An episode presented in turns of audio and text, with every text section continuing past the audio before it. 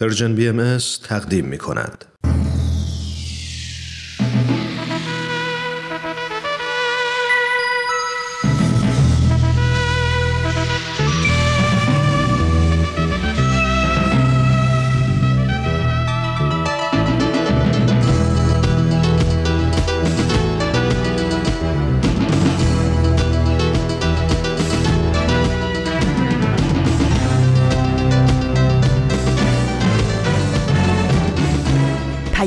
دوست، برنامه‌ای برای تفاهم و پیوند دلها.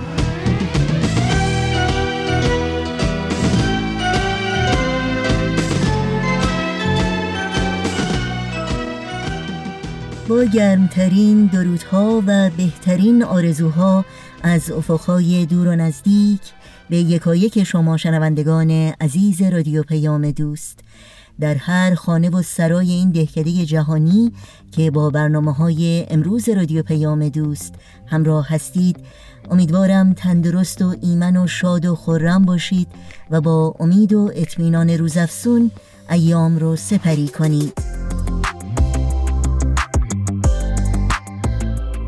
نوشین هستم و همراه با بهنام، پریسا و دیگر همکارانم پیام دوست امروز رو تقدیم شما می‌کنیم.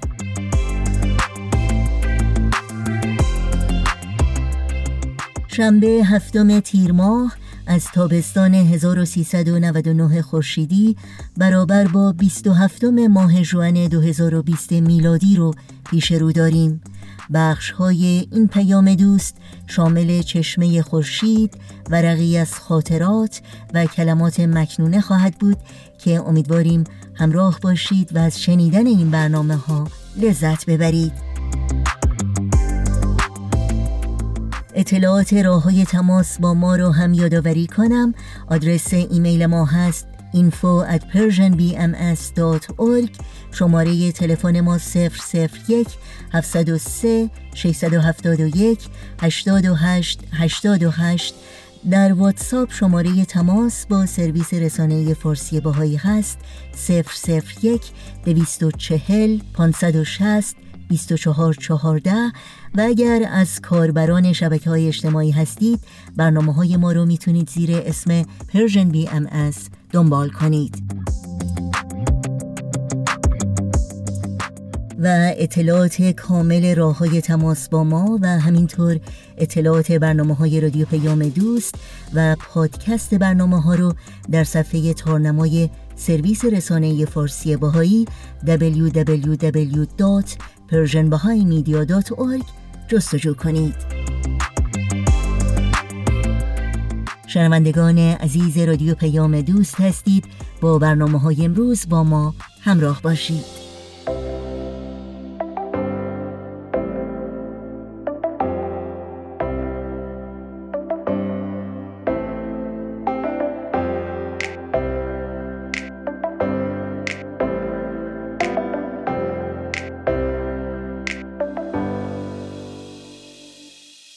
روز شنبه است و اولین بخش پیام دوست امروز برنامه چشمه خورشید که همکارمون رامان شکیب همراه با استاد بهرام فرید تقدیم شما می کنند.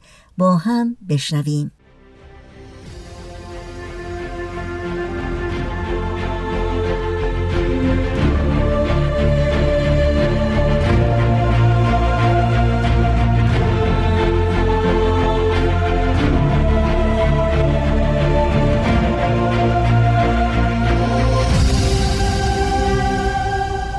چشمه خورشید، نگاهی به آثار حضرت باب.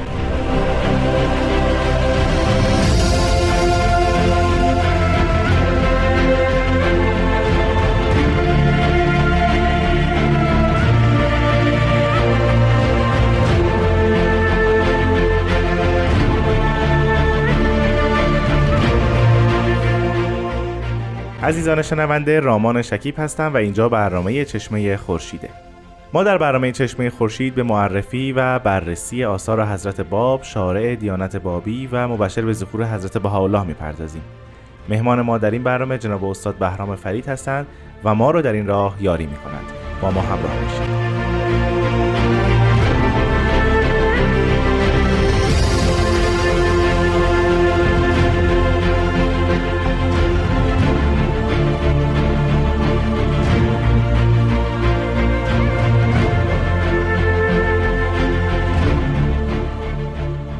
جناب فرید وقت شما بخیر، بسیار خوش اومدید به استودیوی ما.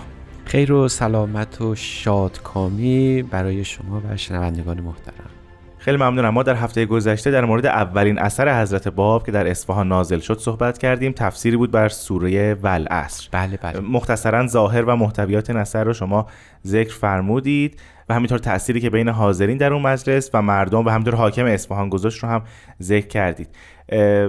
قبل از اینکه به اثر بعدی برسیم، تو فاصله نزول تفسیر سوره والعصر و اثر بعدی که امروز صحبت خواهیم کرد، زندگانی حضرت باب در اصفهان چگونه گذشت؟ بله، تصور بفرمایید که صبح‌ها که از خواب بلند می‌شدن تا شب دائما محل رفت آمده علما بوده، سائلای گوناگون، افراد متعددی که به محضر ایشون می‌رسیدن دائما از این جوان برومند سوالات علمی می‌کردن و شاید بیشترین حجم آثار حضرت اعلی، حضرت باب در همین بخش نوشته شده، یعنی در بخشی که اصفهان بودن و اذیت و آزاری نمیدن، این مقدار احترام گذاشته میشد. بله.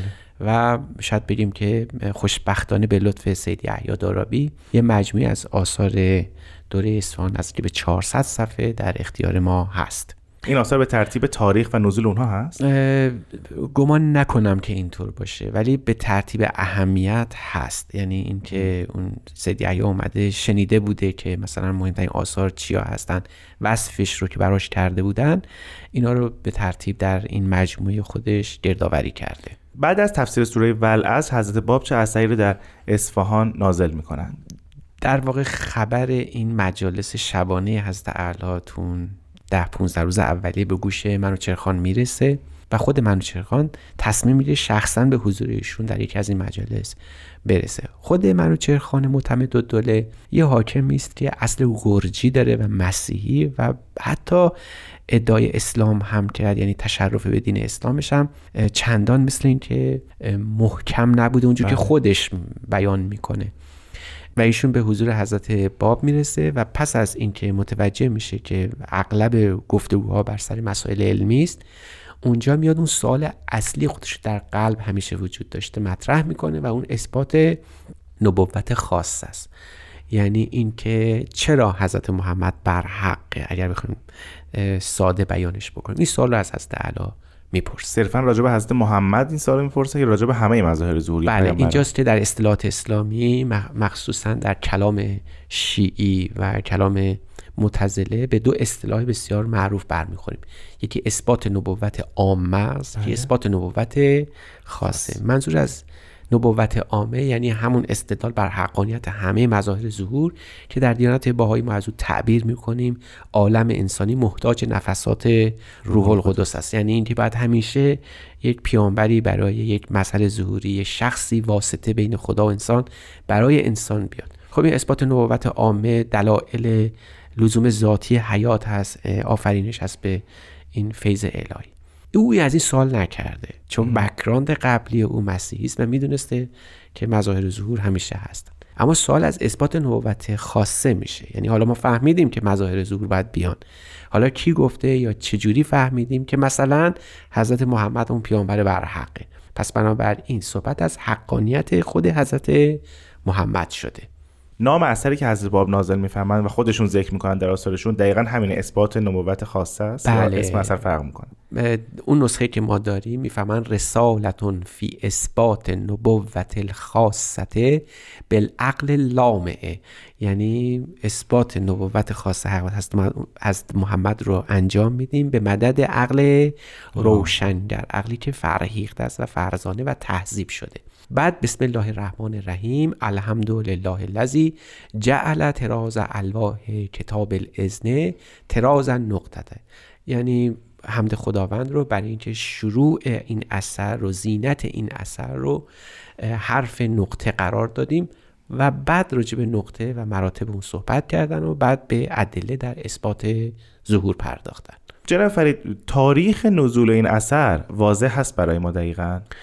اگر تصور بکنیم که مثلا توی 10-12 روز اول بعد از ورود به اصفهان اون تفسیر والعصر نوشته شده و این تأثیری داشته تا به گوش معتمدالدوله دوله برسه و بعد در مجلس حاضر باشه، گمان ما این است در همون ماه اول اقامت ایشون در اصفهان و منزل امام جمعه اصفهان نازل شده و این اثر در حضور خود معتمدالدوله و برخی از علمای اسلامی نوشته شده و حتی این ترفند رو هم معتمدالدوله زده بود که اول از علما میپرسه، میگه شما برای حقانیت حضرت محمد و اثبات نبوت خاصه چه دلایلی دارین؟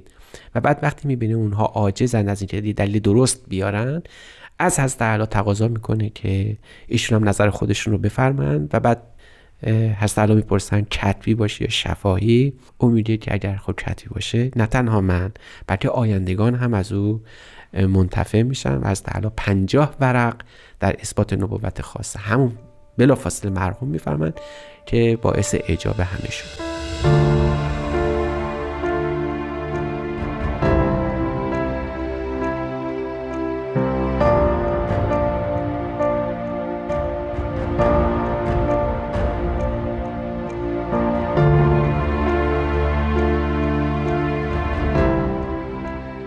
شنوندگان عزیز، به برنامه چشمه خورشید گوش میدید.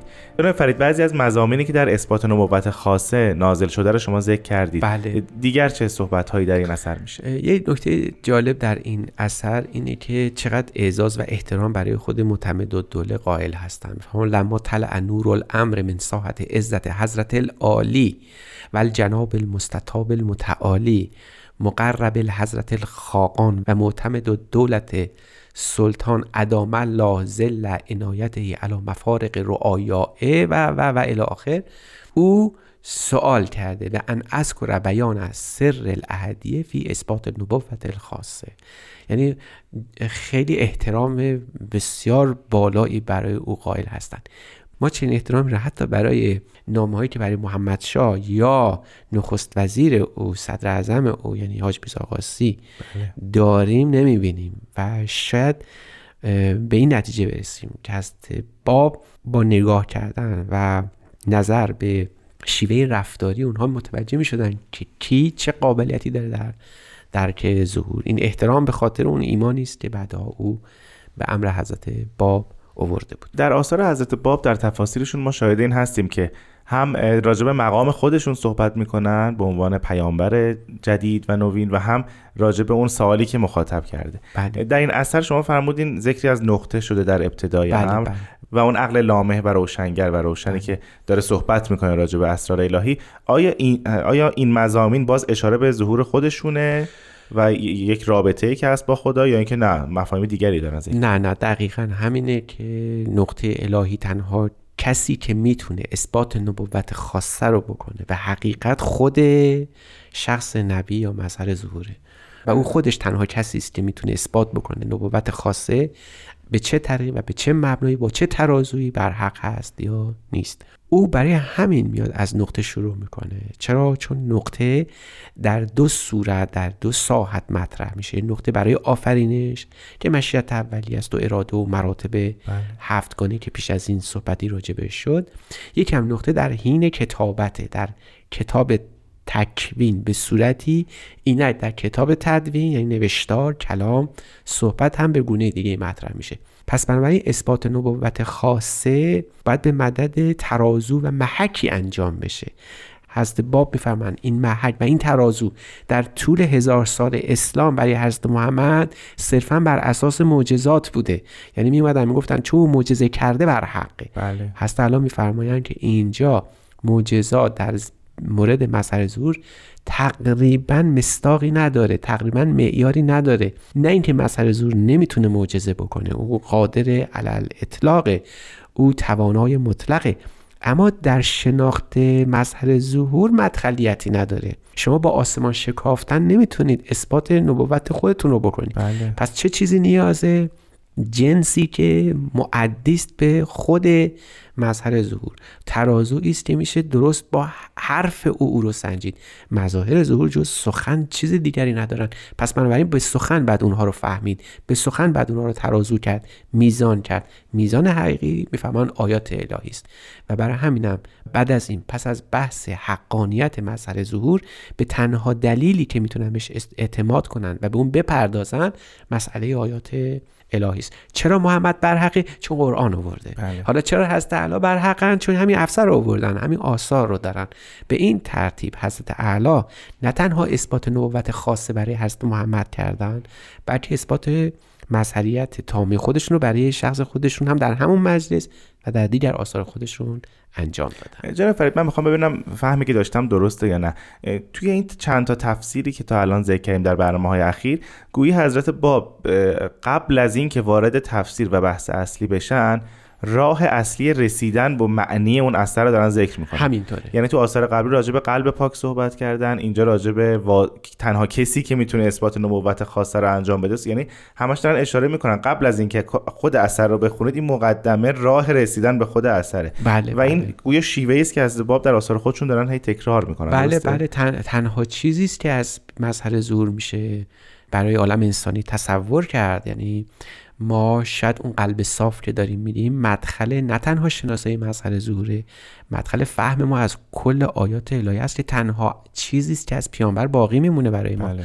ولی از حضرت محمد، نه از همسرانش، نه از اولادش، نه از احفادش، واقعا چه چیز از معجزاتش هیچ چیزی باقی نمونه جز همون کتاب الهی. حتی احفاد و اولاد و این عترت او هم که پس از او باقی موندن در این مقطعی اعتبار خودشون از دست میدن و دیگه وجودی ندارن. ائمه تا 260 هجری قمری بیشتر نبودن. بعد از اون به مدت 1000 سال تنها چیزی که معیار بود کلام مظهر ظهوره. این وحدت بین نویسنده و اثر شاید ما باید بگیم که اولین بار توسط خود حضرت محمد به اجمال و بعداً حضرت اعلی به تفصیل گفته شده.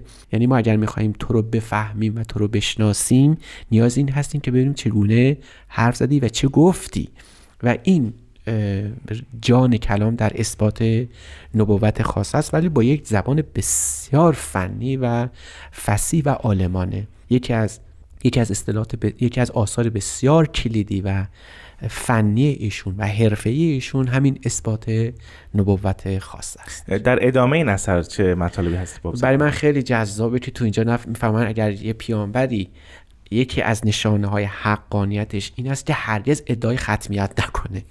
در این اثر می‌فرمایند که لعن فیض الله لا قایت له، قایتی برای فیض الهی نیست. به نوعی استمرار اون فیض الهی رو دارن تصریح می‌کنن و جالب اینه که حتی از آدم ایشون تا حضرت خاتم به ذکر سنوات هم پرداختن. یعنی فهمان از ظهور حضرت محمد تا ظهور حضرت آدم تا ظهور حضرت محمد مثلا 7103 سال این گذشته. دقیق ذکر کردن. یعنی میخواستن جایی هیچ شک و شبهه‌ای نذارن در این که اشراف این شخص به ظهورات الهیه چنان است که تو گویی که همه اینها در یک سطح پیش او حاضرند و او داره این یک سطح رو برای ما توضیح میده. و بعد از اون میفرمایند که حضرت محمد به این عبارت مشهور اسلامی قبلا سخن گفته بود و خیلی بهش اعتقاد داشتن. اینم ذکر فرمودن لذا کان محمد رسول الله و خاتم لما سبق و الفاتح لما استقبل. یعنی حضرت محمد خاتم است بر آنچه که گذشت، شروع آنچه که قرار است که بیاید.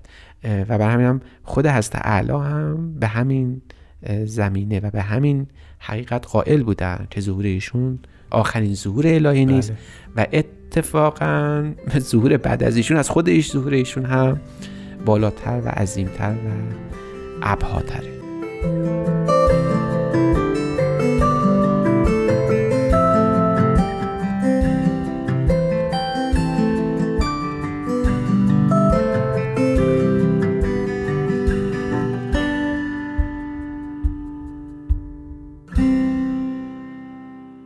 جناب فرید در مورد محتوای بسیار جالبی صحبت کردید در این اثر و اون مسئله ختمیت بود. بله. برای من سوال اثری که خلوش 50-55 صفحه است، وقتی در اواسط در ابتداش تقریبا مسئله ختمیت داره مطرح میشه، در ادامش دیگه چه محتوایی رو ذکر کردن هست؟ با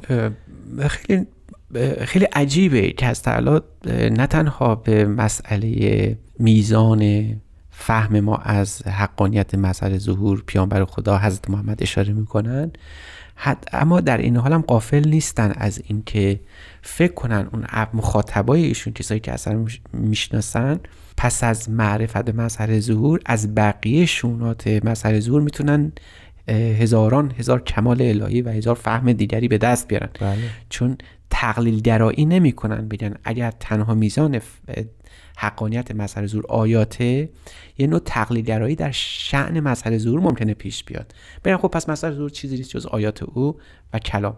حالا برای اینکه این شبهه هم رفع بکنن که مظهر ظهور الهی پیامبر خدا اصله و آیات الهی فرع او محسوب میشه، اگرچه بیزان میشه برای رسیدن به او، اما همه مظهر ظهور نیست. و برای همین هم برای اینکه توی ذهن مخاطب خودشون، خواننده خودشون تصریح کنن، به کلمه خود محمد میپردازن و همین محمد، همین 4 حرف میم ها میم دال که در خود قرآن هم نازل شده و یکی از سوره های قرآنی هم به اسم محمد هست و اما خود این هم هزار تا نکته داره. اگر قلب صاف باشه میتونید از همون هم خیلی چیزها استنباط بکنیم. و جالب اینه که رفتن سراغ 2 حرف میم، میم اول، میم وسط، ها و دال. و جالب اینه که راجع به میم به عدد 40 میرسن در حروف ابجد و اون رو توضیح میدن که این همون مقاماتی بوده که حضرت موسی طی کرده بوده و واقعا حضرت موسی در اون 40 شبانه روزی که رفته بود در کوه طور رو اعتکاف کرده بود تا به آیات الهی برسه. و اینجا هم همینه. شما برای شناسایی مسئله ظهور یه مراتب 40 گانه یا همون مراتب 4 گانه که هر کدومش در 10 مرتبه صورت میگیره باید طی کنید تا بتونید حضرت محمد، یعنی نام محمد رو بشناسید. این مراتب رو ذکر میکنن، شرح میدن به اختصار و توضیح دقیق دارن. و بعد میرن سراغ یک نکته جذابیت ذوقی به نظر من. بعد بدیم یه ذوق هست در علاوه. فقط وقتی شما به این کلمه محمد نگاه میکنید، میبینید اگر میمشو بردارید کلمه ابتر نمیشه، خدا یاد میشه. یعنی وقتی میمو برداریم چی باقی میمونه؟ حمد الهی است. یعنی شما حتی با اسم او هم میتونستید یه حقایق بسیار زیادی رو پیدا بکنید. و بعد حالا جالب اینه که اون رد پای نسبت حروفی که اینجا میبینید، اگر حرف ها رو هم برداریم این مده باقی مونه که امتداد او در آفرینشه. یعنی میخوام بگم که زیبایی های نگاه حضرت اعلی رو هم شما میتونید در همین اثر مشاهده بکنید. صرفاً یه اثر فنی و حرفه‌ای ایشون نیست، یعنی ترکیب عجیبی است از زیبایی و کمال، ترکیب زیبایی است از اون نگاه افلاطونی خیر و حقیقت و جمال. اینو ما به خوبی در این اثر مشاهده می‌کنیم. خیلی ممنونم از شما جناب استاد بهرام فرید. کاش وقت بیشتری داشتیم و بیشتر در مورد محتویات این اثر صحبت می‌کردیم. من هم کم سعادتی منه در واقع که نمیتونیم بیشتر در خدمتتون باشیم. خواهش میکنم. از شما بسیار ممنونم که این هفته با ما همراه بودید. هفته آینده حضور شما رو که در کنار خودمون خواهیم داشت.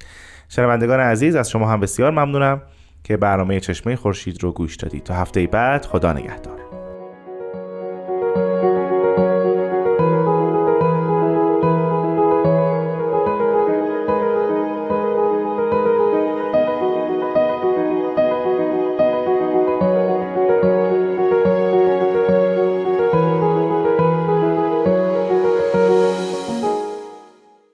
بخش تازه از مجموعه چشمه خورشید همراه بودید.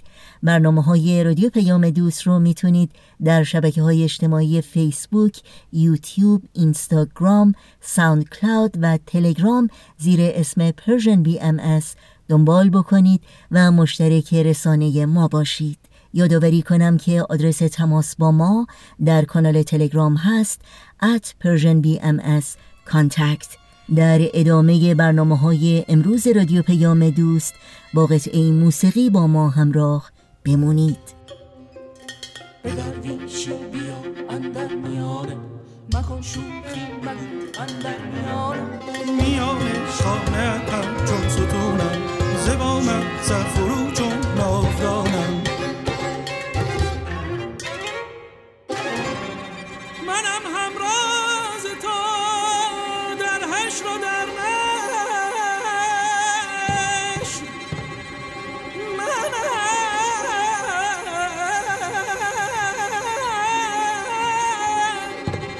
همراز تو در هشت و در نشت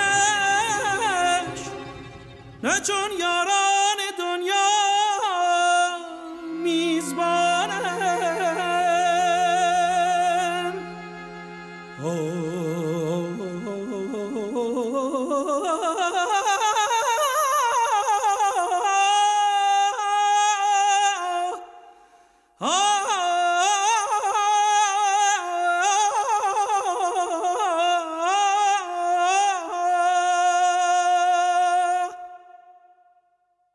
چه نزدیک از جان تو به جانم که هر چیزی که اندیشی بدانم از این نزدیکتر دارم نشانی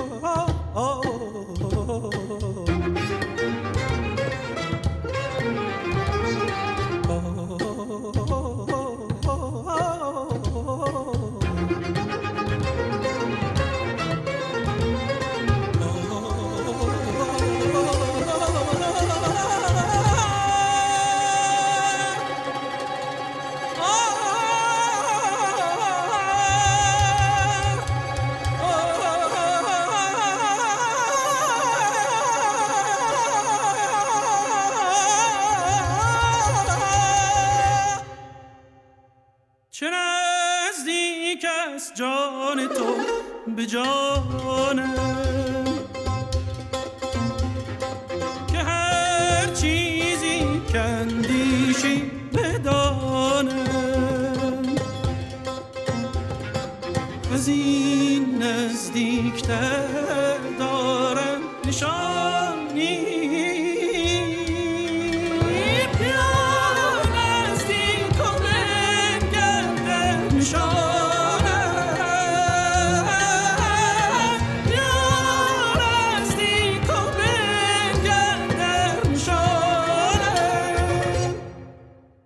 و حالا همراه با شما شنوندگان عزیز رادیو پیام دوست بشنویم از سهیل کمالی و حکایت دیگری از مجموعه ورقی از خاطرات.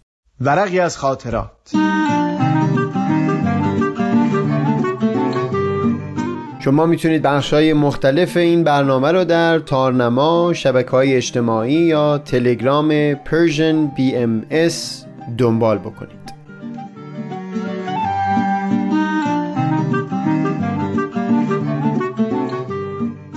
این ورق تو جهانی بر خیالی بین روان.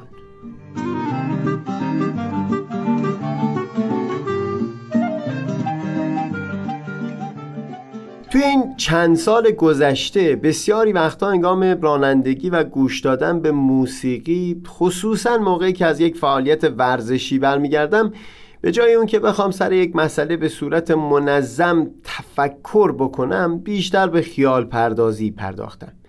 یعنی به معنای واقعی کلمه مشغول شدم به خیال بافی. این که دقیقاً خیال بافی های من به خصوص در زمینه ورزشی از چه جنسی بودن بیان کردنش دست کم در این زمان یه حسی از شرمندگی توی دلم پدید میاره و برای همینم ترجیح میدم تعریف نکنم. اما امروز فکر کردن به یک چیز برای خودم جالب بود. همون خیال بافی های دوران نوجوانی و بعد از اون باعث شدن تا من امروز اینقدر مشتاق باشم برای تحقق بخشیدن به اون خیال بافی ها و اینکه چندین و چند فعالیت رو از صفر شروع بکنم و مصمم بشم که تا آخر پیش برم. یعنی تنها انگیزه من در پی گرفتن این فعالیت‌ها واقعا همین بوده که بتونم رؤیاهای نوجوانی رو بدل بکنم به واقعیت. الان 6 ماه از شروع این چند تا فعالیت میگذره و حتی یک ذره هم خسته نشدم. هر روز جدی‌تر و پر انرژی‌تر پیش میرم. اینکه پیشتر گفتم الان از بیان اون خیال بافی ها شرمساری به من دست میده، خب دلیلش بازن این است که این فعالیت ها هنوز به ثمر نهایی خودشون نرسیدن. اگر روزی به جایی رسید اون وقت تردیدی نیست که دیگه از تعریف کردنشون در اینجا شرمسار نخواهم بود. اتفاقا با آب و تاب برای شما تعریف میکنم از اولین روزهایی که این رؤیاها در سر من پرورانده شدند و اینکه چقدر در نظر خودم خام می اومده تا همون روزی که بالاخره اون رؤیاهای ناپخته با بدل شدنشون به واقعیت نشون دادن که هیچ هم خام نبودند. اگر اون روز برسه اون وقت چقدر دوست دارم مفصل در این باره حرف بزنم که واقعا نمیشه رؤیاها، آرزوها یا حتی همون خیال بافی های یک شخص رو مسخره و بچگونه و ناپخته بخونیم. هیچ معلوم نیست نتیجه تلاش اون فرد سقفش چقدر بلند باشه.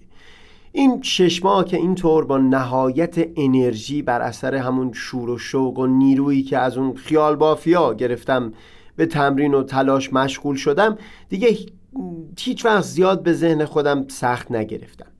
مانع اون نشدم که تا کجا میخواد بره این افکار و خیال بافی ها. بسا باشه که همین خیال ها و رویا پردازی های امروز انگیزه ای باشن برای تلاش و کوشش های فردای من.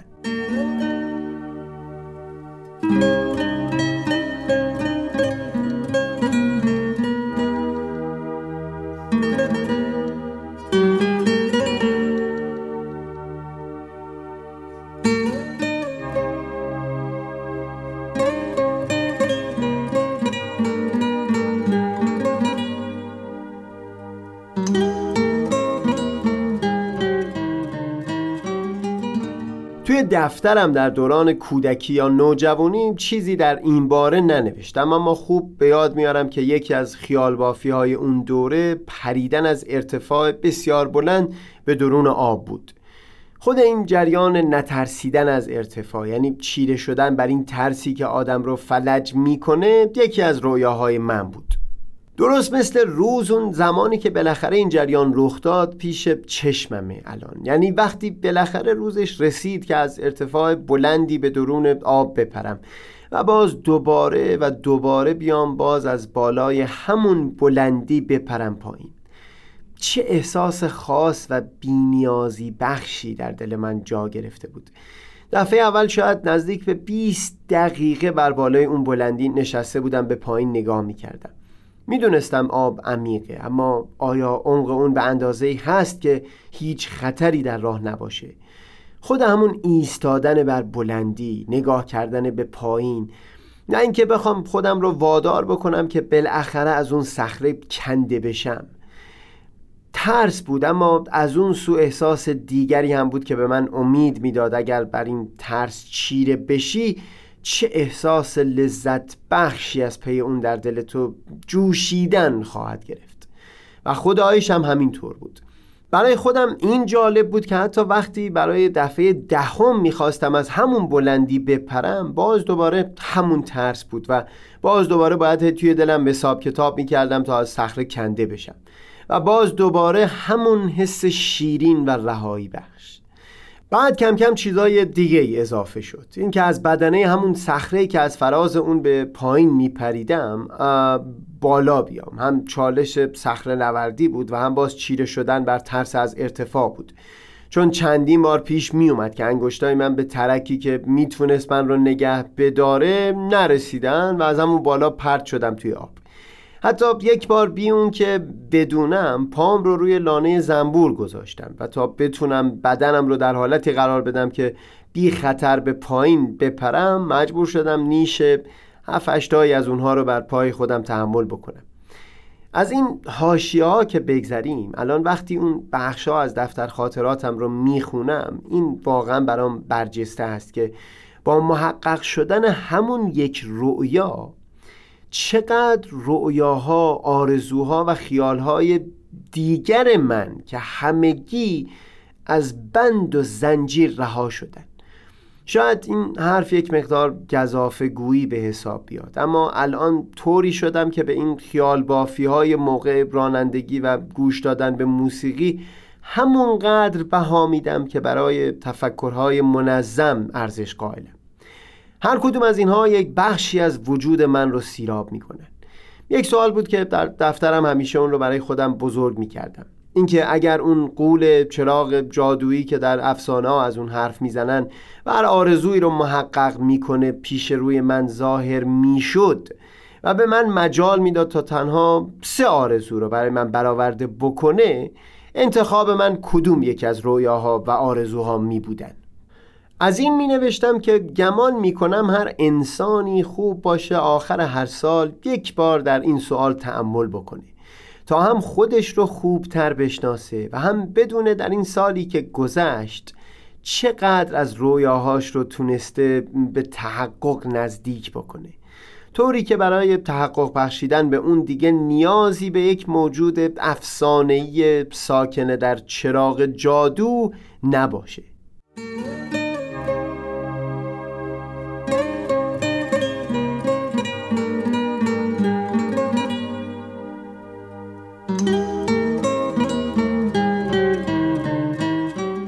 سهیل کمالی، 5 شنبه 1 شهریور ماه.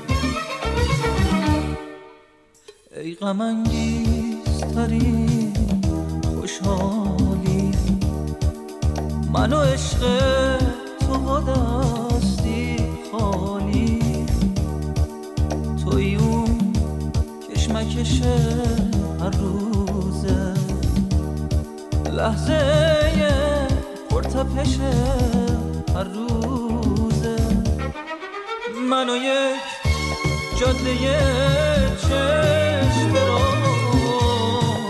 جاده ای از شب تا خلوت ما، آخرین حادثه جاده تویی، اتفاقی که نیفتاده تویی.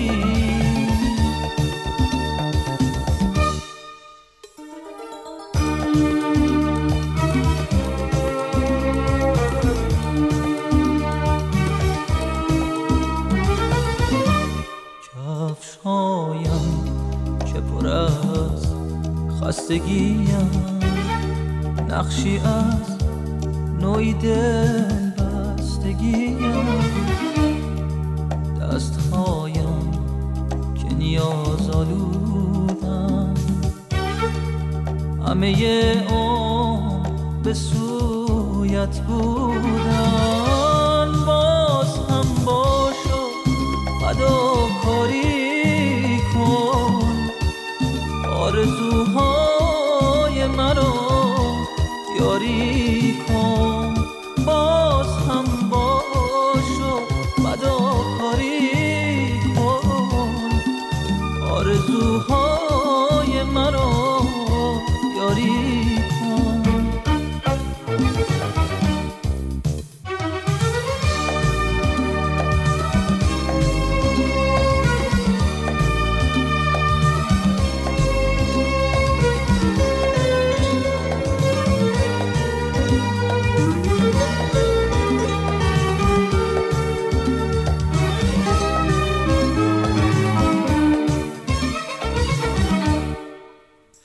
غم انگیزترین خوشحالی، من و عشق تو با دستی خالی، توی اون کشمکش هر روزه، لحظه پرتپش هر روزه، من و یک جاده چشم برام، جاده ای از شب تا خلوت ما، آخرین حادثه جاده تویی،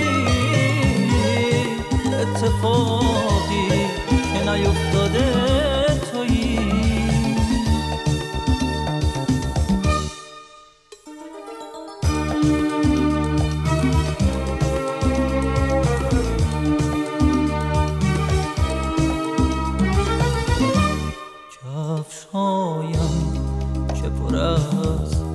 خستگیم نقشی از نوعی دل بستگیم، دستهایم که نیاز آلودم، همه اون به سویت بودن، باز هم باشو فداکاری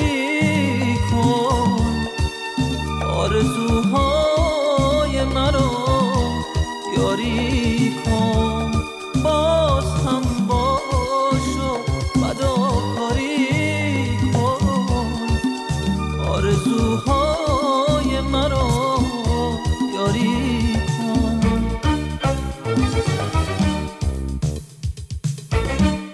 شنوندگان عزیز، برنامه‌ای رو از مجموعه ورقی از خاطرات شنیدید.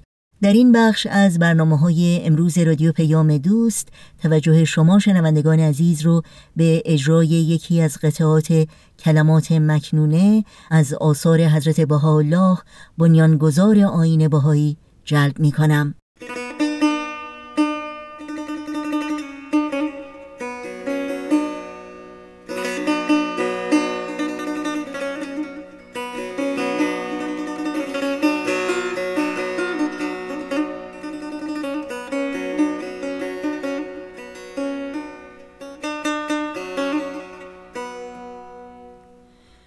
ای فرزند کنیز من، اگر سلطنت باقی بینی البته به کمال جد از ملک فانی درگذری، ولکن سطر آن را حکمت هاست و جلوه این را رمز ها، جز افعده پاک ادراک ننماید.